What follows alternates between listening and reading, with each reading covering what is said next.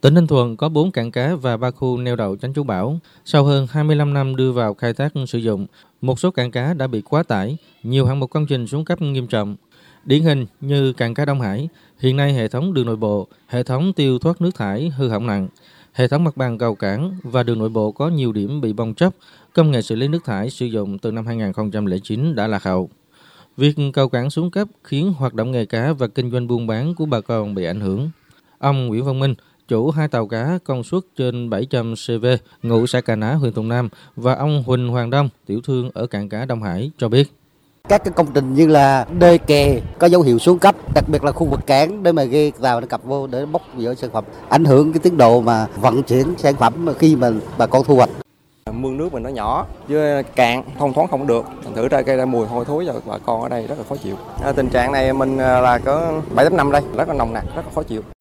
theo ông Lê Hồng Phong phó giám đốc ban quản lý khai thác các cảng cá tỉnh Ninh Thuận việc cơ sở hạ tầng của cảng cá không đảm bảo khiến bà con rất bức xúc ờ, đơn cử như trường hợp là cảng cá cà ná cũ có cái cầu cảng là bị sụp lún và cái ờ, việc mà ô nhiễm môi trường của cảng Đông Hải là trong thời gian vừa rồi là bức xúc cho bà con ngư dân.